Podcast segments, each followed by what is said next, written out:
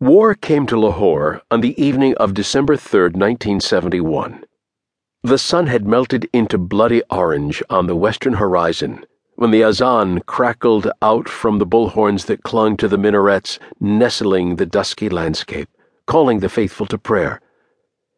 Sadia, my mother, who was 22 years old at the time, laid out her prayer mat on the cold, hard floor of her room and began the rhythmical motion of namaz facing in the direction of the holy mosque in Mecca. When she finished, she neatly folded over one corner of the mat and, as she had been doing for many weeks, turned on the black and white TV set in time for the evening news telecast. That is when Sadia first learned, along with millions of others, that the Indian Army had attacked her country, Pakistan. Lahore was Pakistan's largest city near the Indian border and when the air raid sirens began wailing in the distance, Sadia's hands and feet began tingling with anxiety. India was always Pakistan's most dangerous enemy.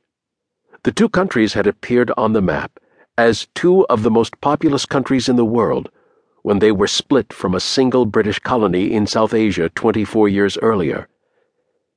They had already fought two wars one began months after their independence in 1947, and the other only six years previously in 1965.